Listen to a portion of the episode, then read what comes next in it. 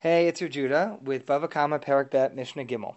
Hakela vegedisha kaftu me rosh agag v'shibur tekelim mishalim nezik shalim. So, okay, if you have a dog or a goat that jumps off the roof and it lands on something and breaks it, I, I used to think this might be some sort of like a ninja dog or a you know crazy goat, but the truth is that a their buildings weren't necessarily so tall. They could also be jumping roof to roof. Roofs were definitely used as open gathering spaces in Mishnah and Gemara times, and so if a uh, if a dog or a goat um, uh, jumps off of a roof, and these are jumping animals, uh, and they land on something, and they break they break what they land on. Mishalim nezik shalim, they pay full damages. muadin, because this is to be expected. That's normal behavior for them.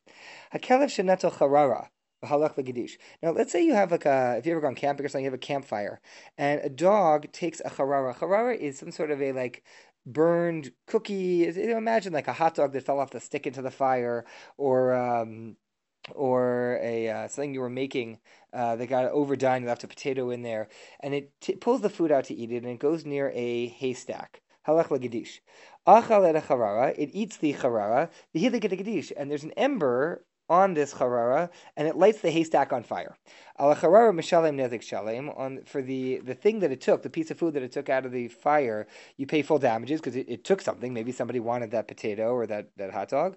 Velagadish mishalem nezik. But for the haystack, you only pay half damages, either because it's it's an unusual thing for dogs to cause fires, or because it was indirect, because it was pulling something out, and then it happened that that then caused the fire, uh, but it wasn't a direct act of expectable damage.